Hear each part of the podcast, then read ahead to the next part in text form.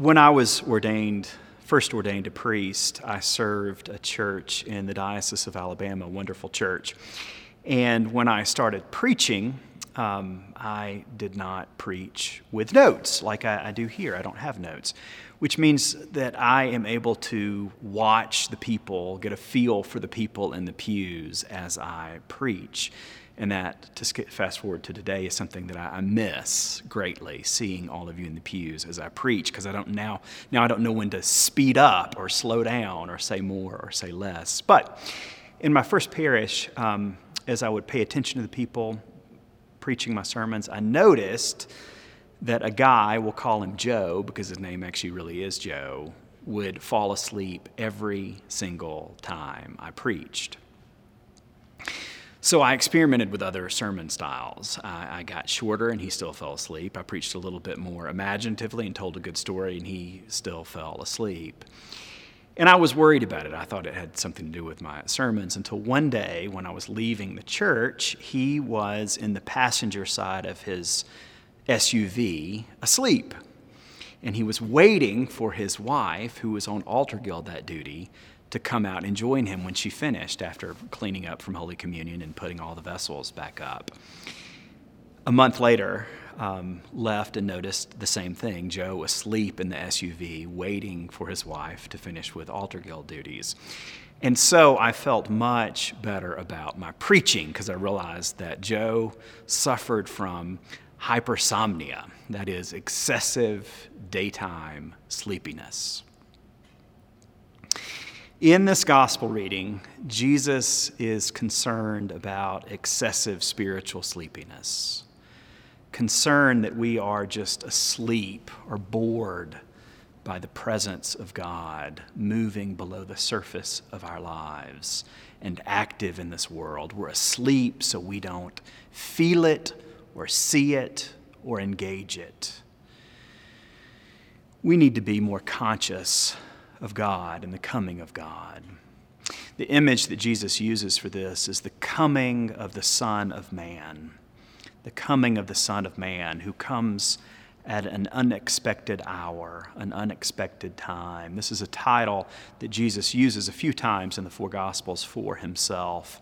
Son of Man. And it's a, startling and lively image. It's actually not an abstract or metaphysical image because it relates to the ways in which God is ever present to us if we were but aware. The coming of the Son of Man, for example, illuminates the coming of Christ in this holy sacrament, these holy mysteries of bread and wine that we receive in Holy Communion. Are we awake, therefore? Are we awake to these mysteries in Christ's presence deep within our own minds, souls, and bodies as we receive the sacrament? This title, Son of Man, is, is not something that Jesus made up. It comes from the Old Testament, the Hebrew Scriptures, where it occurs a lot, a whole lot actually, in Ezekiel, in Daniel, in the book of the Psalms. And it's a, a, title or an image that means not literally son of man, but it means the representative of humanity. It means the human one, as it does in Psalm 8, for example. And that leads to questions about whether or not we are awake and conscious to our, our own humanity, our own stories our own human emotions, our own soul. Stay awake, Jesus says. Be conscious of the soul within and beyond you. We read this gospel reading on the first Sunday of Advent, a season that takes as one of its major themes the passage of time, the changes and chances of this life held up against God's stability God's eternal promises, God's very being, which is the being of love. We also read this gospel reading on the eve of the winter solstice as darkness gets longer and longer in the season up ahead of us, and we have to wait a long time for more light, for more warmth, for spring and summer come again.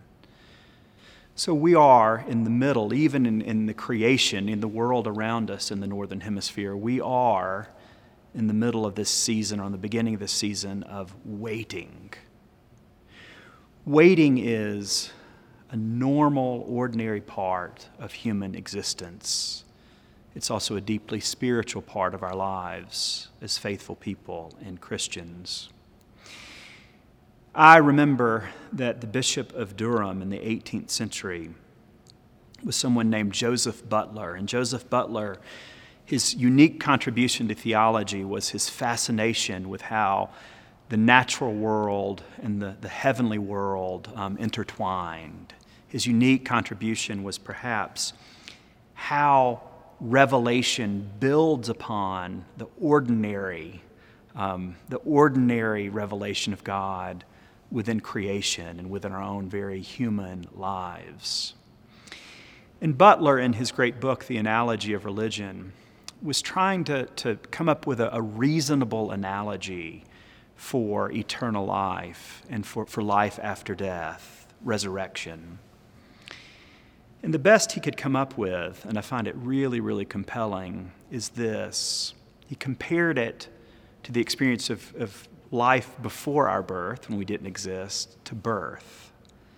And we're immersed in this new world as we are born. And so he concluded that just as in our birth, that our death may very well lead us into a higher and more exalted form of existence on the other side of death.